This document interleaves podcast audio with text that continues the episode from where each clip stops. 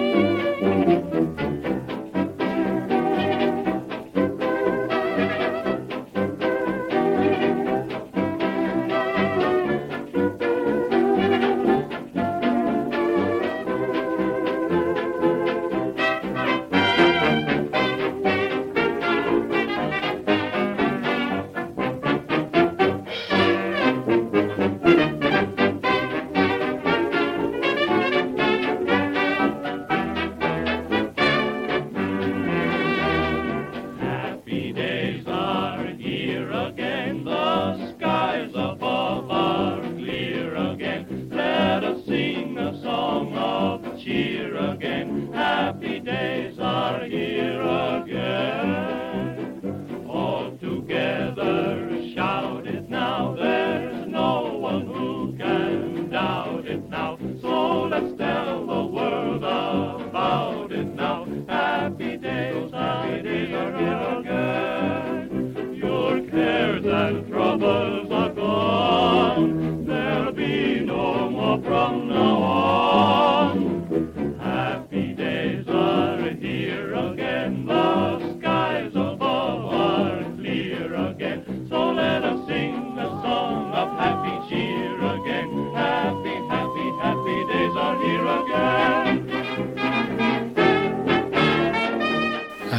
...1961-ben sikerült néhány egészen jó zenét összeszednem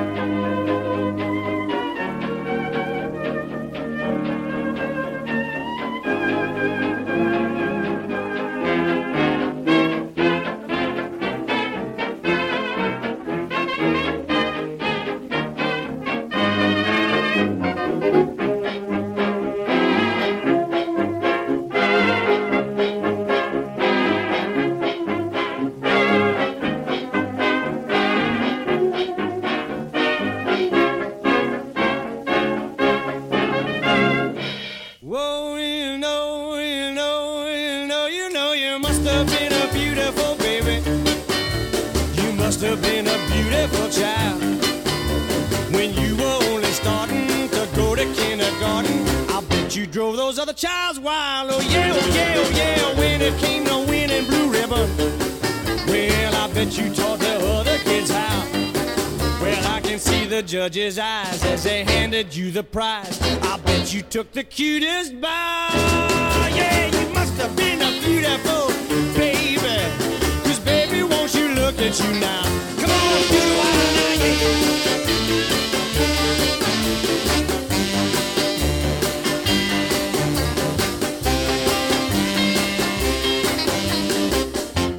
...1961. április 17-én támadta meg 1500 az Egyesült Államokban élő kubai emigráns Kubát. A szovjet harckocsikkal és csehszlovák könnyű fegyverekkel felszerelt kubai hadsereg három nap alatt megsemmisítette az expedíciós erőket. Fidel Castro április 20-án bejelentette a támadás leverését. De hogy hogy is kezdődött ez? A Szigetországban 33-ban forradalom tört ki az éppen soros diktatúra ellen, az ország ura hamarosan Batista őrmester, őrmester lett, akit 1940-ben államfővé választottak. Még abban az évben alkotmányt fogadtak el, amely jelentős demokratikus és szociális intézkedéseket léptetett léptetett életbe. A második világháború utáni polgári kormányok után 1952-ben az elnök állam Csínya nyílt diktatúrát vezetett be, és kiszolgáltatta az országot az Egyesült Államoknak. A kemény elnyomás és a rohamosan romló gazdasági helyzet nyomán felszabadító mozgalom bontakozott ki.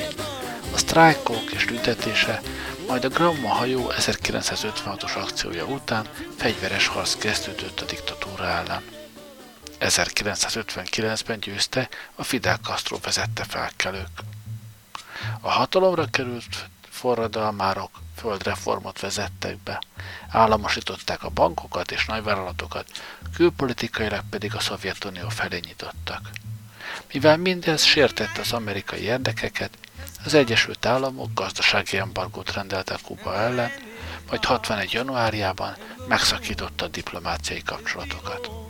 Válaszul Kuba egyre szorosabbra fűzte a kapcsolatait a szocialista országokkal, és elfogadta a Szovjetunió segítségét, amely a kubai cukor fejében kőolajat szállított Havannának.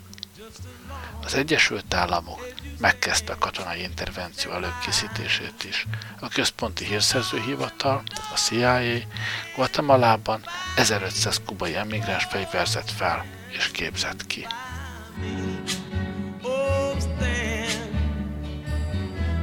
By me, stand by me. If the sky that we look upon should tumble and fall, or the mountain should crumble to the sea. I won't cry, I won't cry, no, I won't shed a just as long as you stand, stand by me.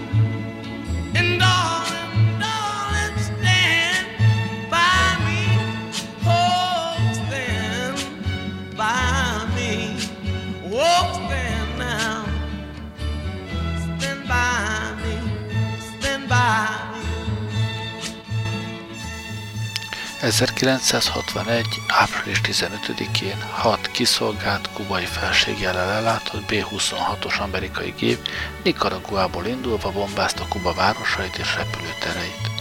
Két nappal később, április 17-én az emigránsok partra szálltak a sziget déli partján, az Apata mocsár nehezen védhető vidékén fekvő disznóöbölnél, 160 kilométerre Havannától. A támadás két ponton, az elkeskenyedőből belső végén és a bejárat keleti partjain elindult.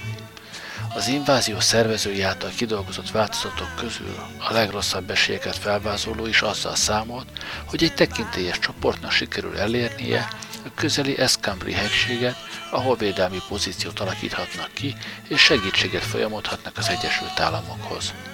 Abban is bíztak, mint kiderült hiába, hogy a lakosság a partra szállók mellé áll, és Castro ellenes felkelések robbannak ki. Az intervenció gyorsan és látványosan kudarcba fulladt.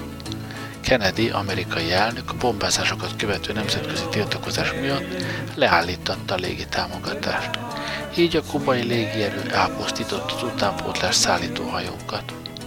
A szovjet harckocsikkal és csehszlovák könnyű fegyverekkel felszerelt kubai hadsereg három nap alatt megsemmisítette az expedíciós erőket, amelynek tagjai közül 120 meghalt, a többiek csak nem valamennyien fogságba estek. Fidel Castro kormánya április 20-án bejelentette a támadás leverését.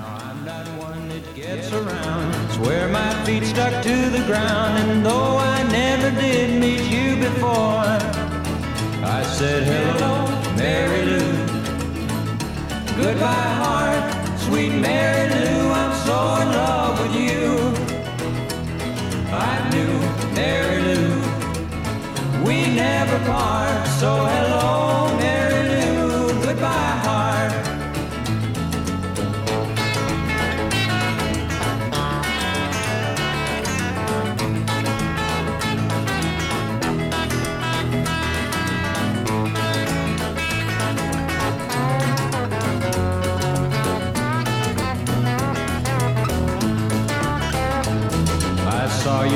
lips, I heard your voice. Believe me, I just had no choice. Wild horses couldn't make me stay away. I thought about a moonlit night, arms around you good and tight. That's all I had to see for me to say. Hey, hey, hello, Mary Lou. Goodbye, heart, sweet Mary Lou. I'm so in love with you. I knew Mary Lou. We never part, so hello,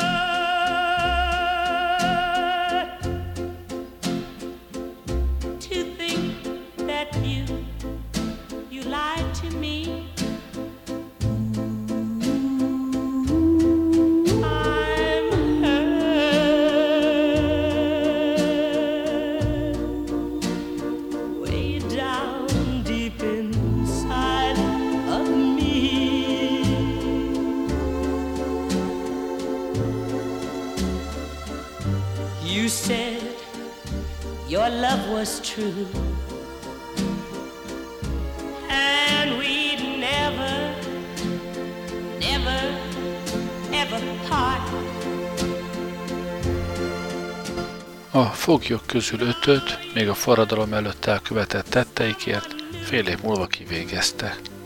Sokat hosszú börtönbüntetésre ítélte, több mint ezret élelmiszer és gyógyszerszállítmányok ellenében visszaengedtek az Egyesült Államokba.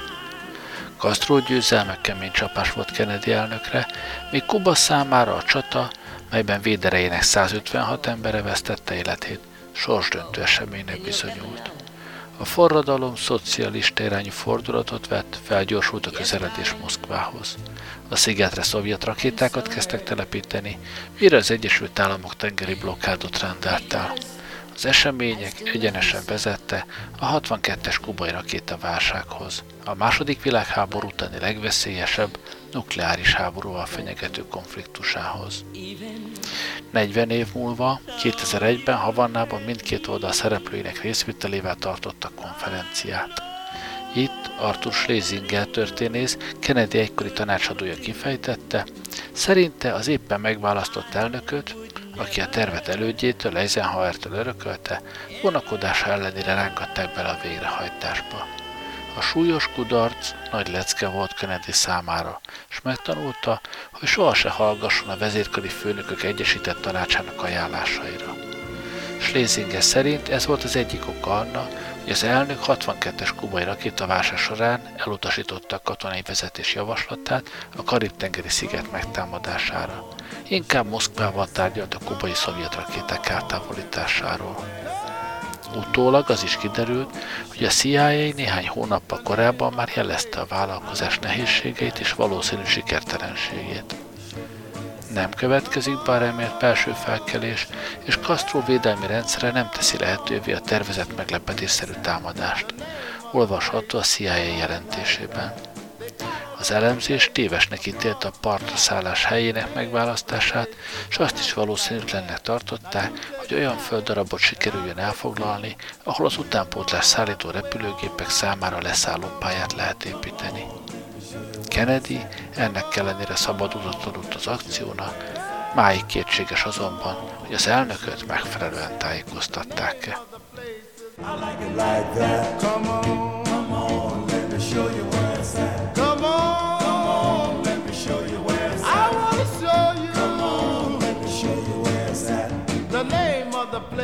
I like it like that. Now the last time I was down there, I lost my shoes. They had some cat shouting the blues. The people was yelling out for more, and all they was saying was go man, go, come on, Come on, let me show you where it's at. come on, Come on, let me show you where it's at. come on, Come on, let me show you where it's at. The name of the place. I like it like that.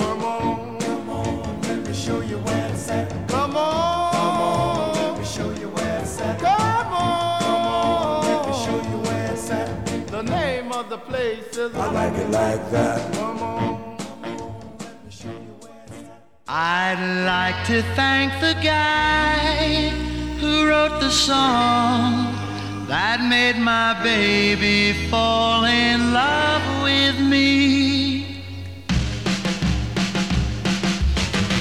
Put the bump in the bump a bump a bump? Who put the rhyme in the rhyme a lama ding dong? Who put the bop in the bop shabop shabop? Who put the dip in the dip dip dip dip? Who was that man? I'd like to shake his hand. He made my baby fall in love with me. Yeah. When my baby heard every word went right into her heart. And when she heard them singing, rama lama lama lama lama ding dong, she said we'd never have to part. So bump bump bump? Who put the rhyme in the rama lama ding dong? Who put the bop in the bop shabop shabop? Who put the dip in the dip dip dip dip? Who was that man? I'd like to shake his hand. He made my baby fall in love with me. Each time that we're alone, boogity boogity boogity boogity boogity boogity shoot sets my baby's heart all aglow.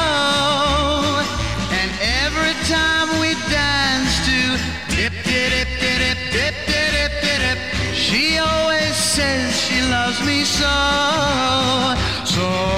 Who put the bump in the bump bump bump? Who put the rhyme in the dong? Who put the bop in the bop shoop bop shoop bop? Who put the dip in the dip dip dip? Who was that man? I'd like to shake his hand. He made my baby fall in love with me. Yeah.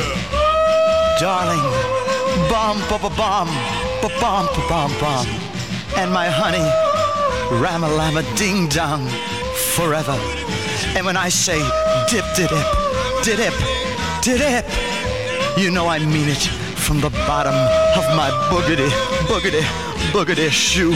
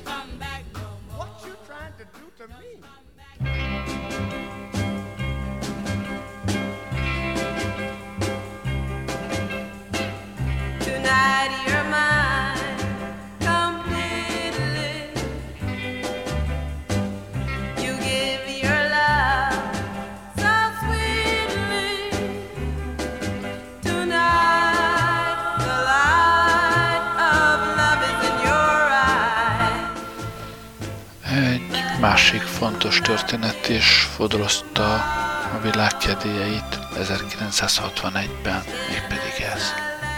1961. április 11-én megkezdődött a Karl Adolf Eichmann elleni pertárgyalás a Jeruzsálemben. Eichmann az SS alezredeseként szolgált a náci Németországban. Ő volt az egyik fő szervezője az európai zsidók megsemmisítésének. 4-5 millió zsidó halálához kapcsolódik neve. Eichmann 32-ben lépett be a náci pártba, 35-től a német titkosszolgálatnál a zsidó ügyek felelősévé nevezték ki. 38-tól ő szervezte az osztrák, cseh és a német zsidók kényszerkitelepítését. 41-től a Birodalmi Biztonsági Főhivatal zsidóügyi osztályának vezetőjeként a deportálások irányítója. 44 márciusától a magyar hatóságokkal közösen szervezte a magyar zsidóság gettósítását és deportálását. A háború után Németországban bujkált, majd náci szervezetek segítségével Argentinába szökött. Tíz éven keresztül Ricardo Clement néven élt, míg 1960-ban izraeli ügynökök rátaláltak. Később kiderült, hogy a CIA is ismerte rejtek helyét, de egyrészt nem akarta a nyugat-német kormányt olyan helyzetbe hozni a hidegháborúban, hogy egy háborús bűnöse miatt kell ilyen magyarázkodnia, addigra ugyanis a Nürnbergi perek rég lezárulta, másrészt a szökött náciktól számítottak érdemi információkra a kommunista vezetőkről.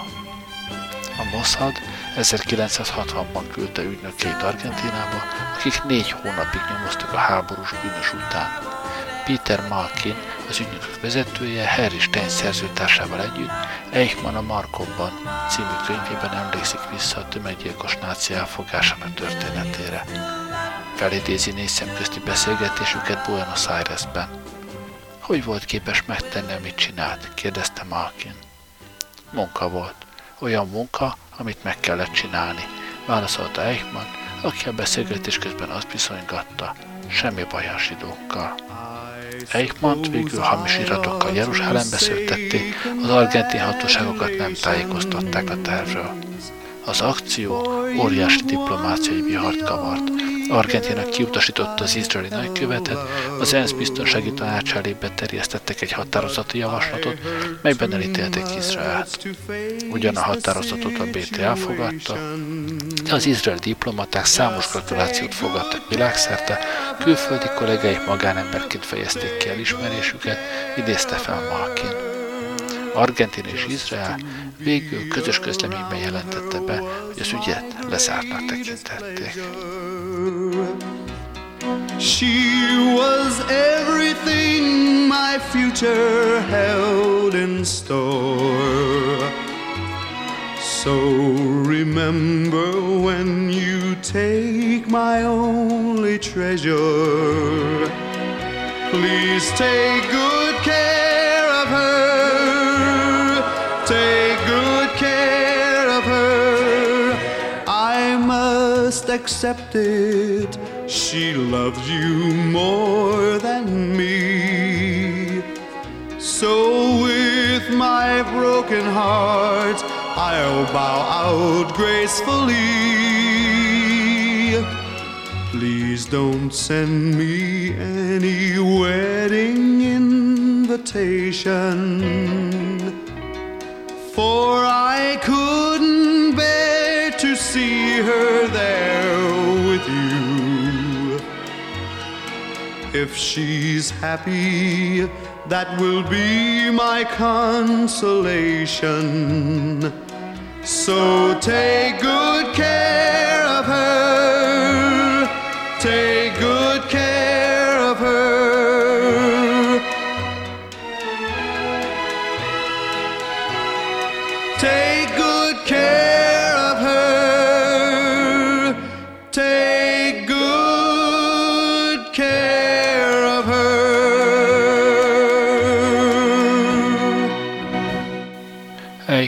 Ellen a perben 15 vádpontot fogalmaztak meg, köztük emberiesség és a zsidóság elleni büntetteket, valamint háborús bűnöket. A vádpontok felolvasása 1 óra 15 percet vett igénybe. A tárgyalás héberül folyt, Eichmannnak egy külön tolmás fordította a szöveget németre. A vádlottat a tárgyaláson speciális golyóálló üveg mögé egy üvegkalitkába ültették, ahol azonnal elkezdte rendezgetni papírjait. A ketrecet a buzgó bürokrácia apró szigetévé változtatta, fogalmazta meg a látványt az egyik néző. A biztonsági őröket úgy választották ki, hogy ne legyen olyan családtagjuk, aki ilyen nácik áldozata lett volna.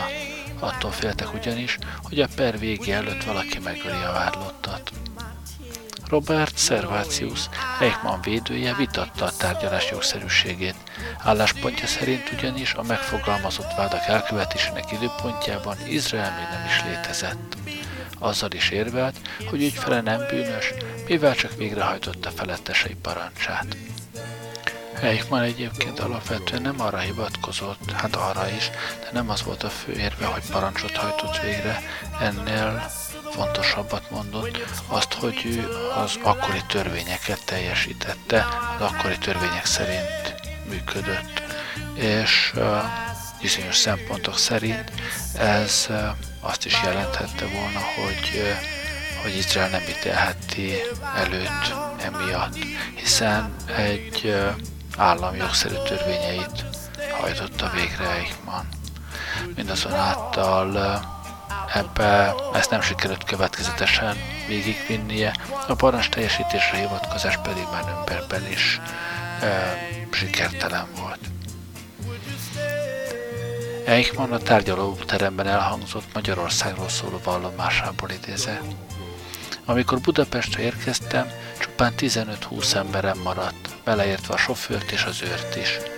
Eichmann, aki életében először irányította az akciót a helyszínről, tisztában volt azzal, hogy egy csak nem 170 ezer négyzetkilométeres ország egész területén szétszóródó, több mint 3,4 millió zsidó közösséget ennyi emberrel képtelen lesz felkutatni, összegyűjteni, őrizni és deportálni. Most, annyi íróasztal mögött munkával eltöltött év után a harcmező durva valóságában találtam magam. Úgy akartam viselkedni, mint egy igazi mester.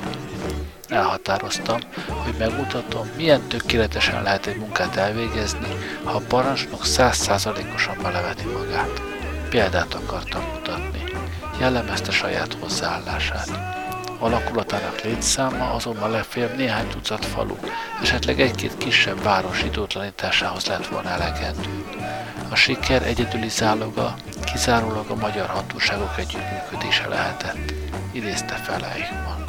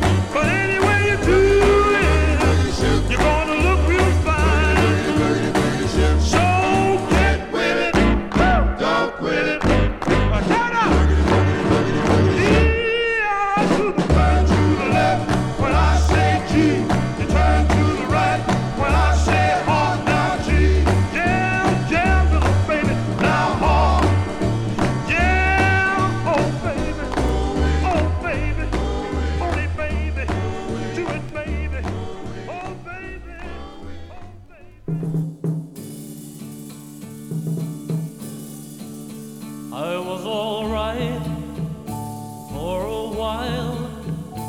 I could smile.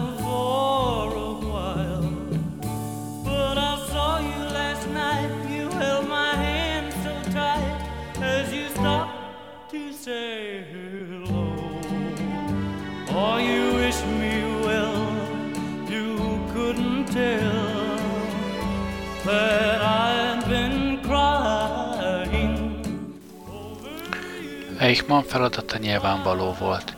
Hivatalával együtt Budapestre költöztették, hogy megfigyelhesse, minden szükséges lépést végrehajtanak. Önmagában ismét egy lecsúszás, írja Eichmann, hiszen egy központi hatóság referenséből egy másodrangú hatóság referensévé váltam. De ez a fizetésemre nem volt hatással. Ezt nem felejtett el megjegyezni a karrierjét mindig szem előtt tartó Eichmann. Így a dolog végül is rendben volt. Mindazonáltal halvány fogalmasan volt a jövőt illetően, leginkább a lehetséges magyar ellenállás miatt aggódott, amelyel képtelen lett volna megbirkózni, hiszen sem elegendő emberrel, sem helyismerettel nem rendelkezett. Ám aggodalmai teljesen alaptalanak bizonyultak. A magyar csendőrség a szükségesnél is készségesebbnek bizonyult. A belügyminisztérium politikai, zsidó ügyekért felelős államtitkára, Endre László pedig, aki nagyon jól ismerte a zsidó kérdést, oly közeli barátjává vált, hogy Eichmann szabad idejének nagy részét is vele töltötte. Minden álomszerűen ment, súrlódás nélkül magától, olyan simán, hogy álmodni sem mertem volna. Ismételgette, valahányszor erre az epizódra emlékezett semmiféle nehézség nem mutatkozott, amennyiben nem nevezzük nehézségnek azokat a kisebb eltéréseket, amelyek kapott utasításai és új barátainak kívánságai között időnként előfordultak. Ilyen volt például az, hogy utasításai, feltetőleg a vörös hadsereg közeledte miatt, az ország keletről nyugatra történő átfésülését irányozták elő, ami azt jelentette, hogy a budapesti zsidók evakuálására nem az első hetekben vagy hónapokban került volna sor. Ez a magyarok közt mély szomorúságot okozott, mert ők természetesen azt akarták, hogy fővárosuk legyen először Judenrein. Eichmann álma elképesztő rémálom volt a zsidók számára, ugyanakkor a magyar csendőrség ütőképessége és zöggenőmentes működése olyan tény, amely még ezekben az időben is párját rékítően szörnyű katasztrófát okozott. Sehol másút nem deportáltak és semmisítettek meg ennyi embert ilyen rövid idő alatt nem teljes két hónapon belül 147 lepesített marhavagon szerelvény, kocsinként 100 fővel, 434.351 ember hagyta el az országot. Auschwitz gázkamrái alig győzték ezt a hatalmas tömeget.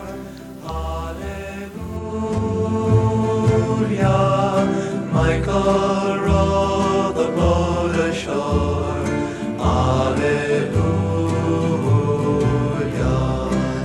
sister help to trim the sails. Hallelujah. Sister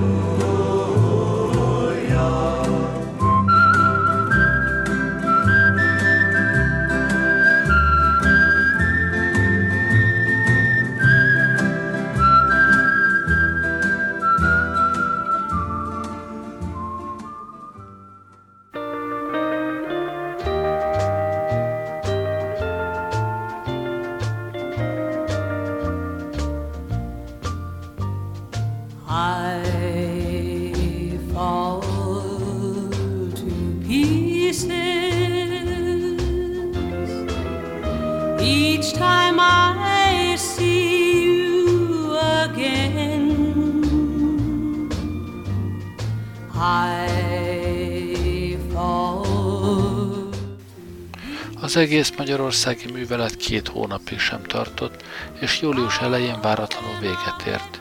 Elsősorban a cionistáknak köszönhetően a magyarországi események sokkal nagyobb publicitást kapta, mint a zsidó katasztrófa bármelyik másik felejezete, és Hortit elárasztották a semleges országokból és a Vatikánból érkező tiltakozások. A pápai nuncius ugyanakkor szükségesnek vélte kinyilvánítani, hogy a Vatikán tiltakozása nem valamilyen rosszul értelmezett együttérzésből ered, ez a kifejezés feltétlenül örök emlékművő szolgálhat annak, hogy még az egyház legmagasabb méltóságainak a mentalitására is milyen hatást gyakorolt a kompromisszumkészség és a folyamatos egyezkedés azokkal, akik a könyörtelen keménység evangéliumát hirdették. A gyakorlati lépések terén ismét Svédország jeleskedett. Beutazási engedélyeket adott ki, Svájc, Spanyolország, Portugália követte a svédek példáját. Így végül mintegy 33 ezer zsidó lakott különleges házakban Budapesten, semleges országok védelme alatt. A szövetségesek megkapta, és nyilvánosságra is hoztak egy 70-es listát azokról, akiket főbűnösként tartottak számon. Roosevelt pedig ultimátumban figyelmeztetett, hogy Magyarország nem fog osztozni a többi civilizált nemzet sorsában, amennyiben nem állítja le a deportálást. Július másodikán egy különösen kemény budapesti bombázás nyomatékosította a figyelmeztetést. A minden oldalról szorongatott Horti kiadta a parancsot a deportálás leállítására, és Eichmann ellen az egyik legsúlyosabb bizonyíték volt az a meglehetősen nyilvánvaló tény, hogy nem engedelmeskedett a vén bolond parancsának.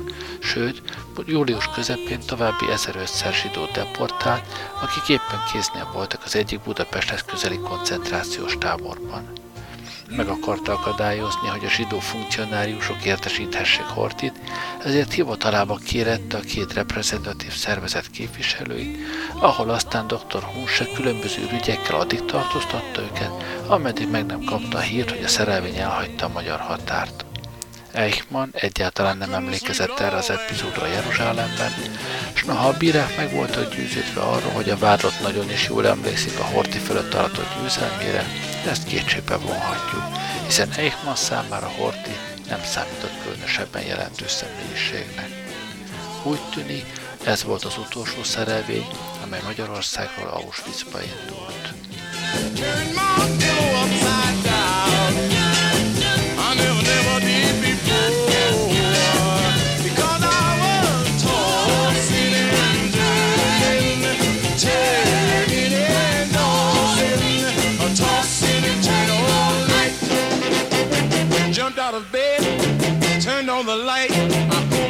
Shade, went to the kitchen for a bite. Rolled up the shade, turned off the light. I jumped back into bed, it was the middle of the night. The clock downstairs was striking four. Couldn't get you off my mind. I heard the milkman at the door.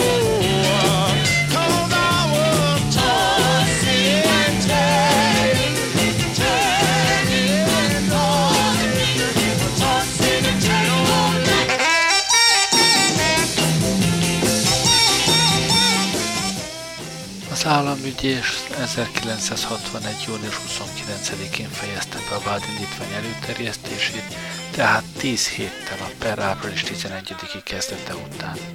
Ezután dr. Servatius megkezdte a védelem érdemi munkáját, és 114 ülésszak után, augusztus 14-én a tárgyalás fontosabb eljárásai véget értek. Ezt követően a tárgyalást négy hónapra elnapolták, majd a bíróság december 11-én újra összegyűlt, hogy kihirdesse az ítéletet. A három bíró két napon keresztül összesen öt ülésen olvasta fel az ítélet 244 szakaszát. Jól lehet elejtették az összeesküvés vágyát, amely háborús főbűnössé tette volna Eichmann, tehát automatikusan felelőssé tette volna mindenért, ami a végső megoldással kapcsolatos, mégis mind a 15 vádpontban bűnösnek találták, még ha bizonyos megszorításokkal is. Négy pontban bűnösnek nyilvánították a zsidó nép ellen csoportosan elkövetett bűnökért, azaz bűnöket követett a zsidók ellen a nép elpusztításának szándékával. Ugyanakkor felmentették minden olyan vád alól, amely az 1941. augusztus előtti időszakra vonatkozott, tehát mielőtt értesült a Führer parancsára Berlinben. Ez volt a vád első négy pontja. Az 5-től 12-ig terjedő vádponttól az emberiség ellen elkövetett bűnöket érintetté. Ez az izraeli törvényekben igen különös fogalom, amennyiben egyrészt a nem zsidó népe, mint például a cigányok vagy lengyelek elleni genocidiumot foglalta magában, másrészt minden más bűnt is, zsidók vagy nem zsidók meggyilkolását is beleértve, és feltéve, hogy e bűnöket nem a nép egészének elpusztításának szándékával követték el. Ilyen formán tehát minden, amit Eichmann a Führer parancsának megismerése előtt tett, összemosódott mindazzal, amit nem zsidók ellen követett el emberiség ellenes büntettek címén, amihez hozzájött még egyszer minden zsidó ellenes tette, mivel ezek közönséges bűncselekményeknek is számítottak. She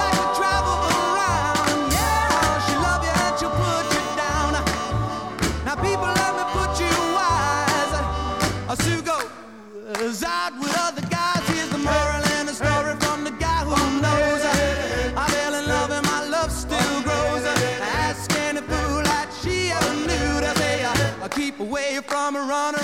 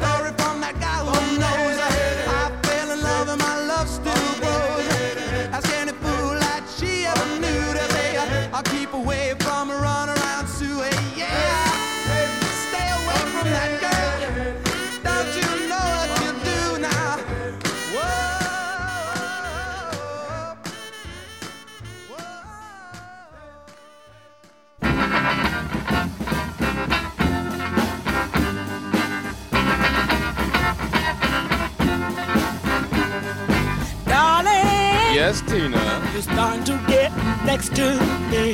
Honey, that was my plan from the very beginning. Darling, Uh huh.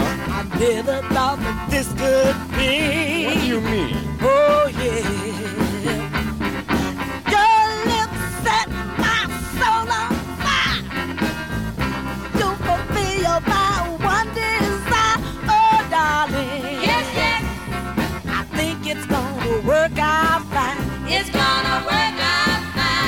Wanna tell you something, I, I ain't. Uh huh. I've been to see the preacher A man. preacher man. You must be losing your mind.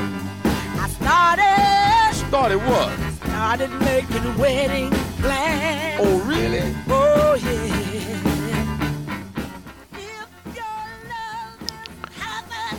Ami az ítélet felolvasása után következett, rutinszerű volt. Az ügyész még egyszer szólásra emelkedett, és meglehetősen hosszadalmas beszédében halálbüntetést követelt, amely az enyhítő körülmények hiányában kötelező.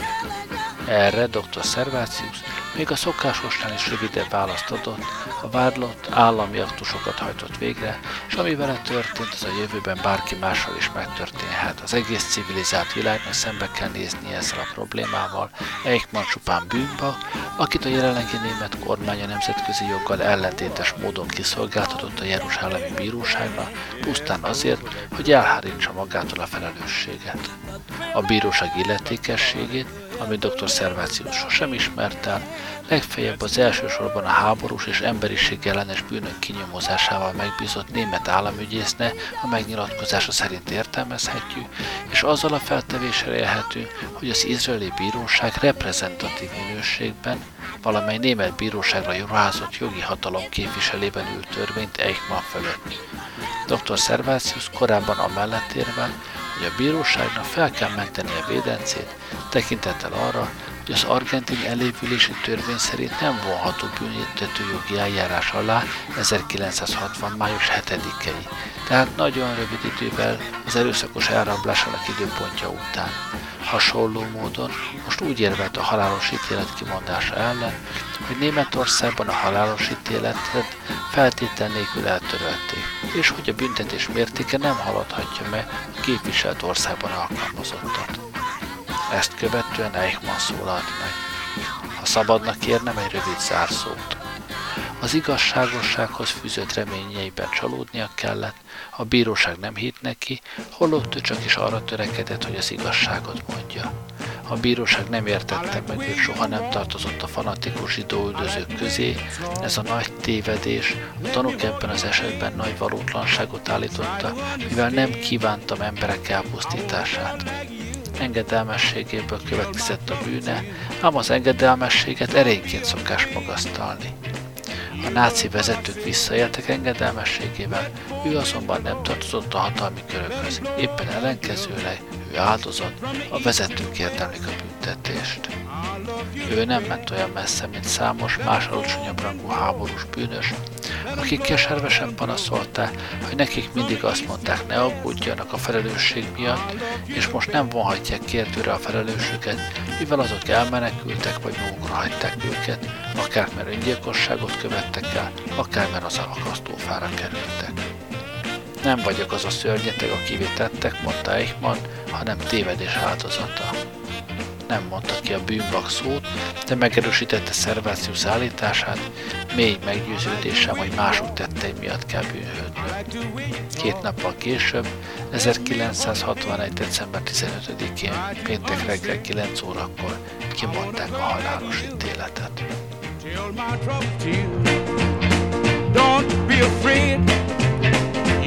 Heard what I said. Let the four winds blow. Let them blow, let them blow. From the east to the west, I love you the best. Let the full wind blow. Let them blow, let them blow. From the east to the west, I love you the best.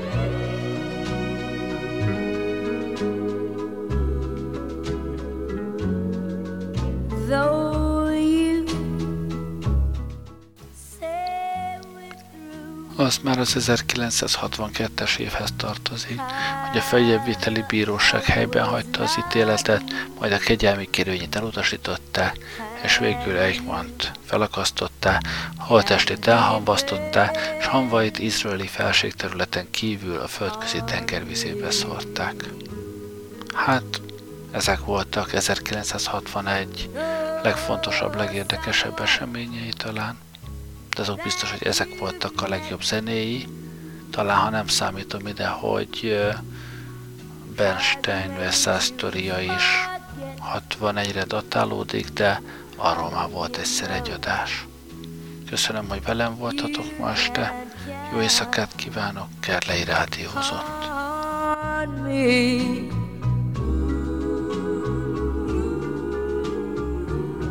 me.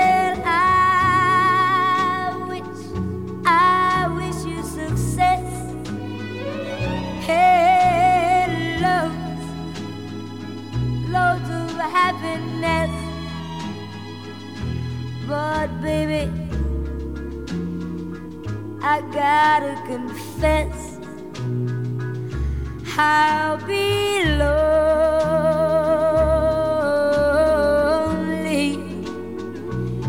if you ever, or if you ever need a friend.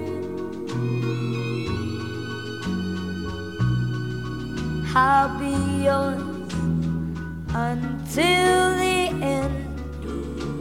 and you can depend on me.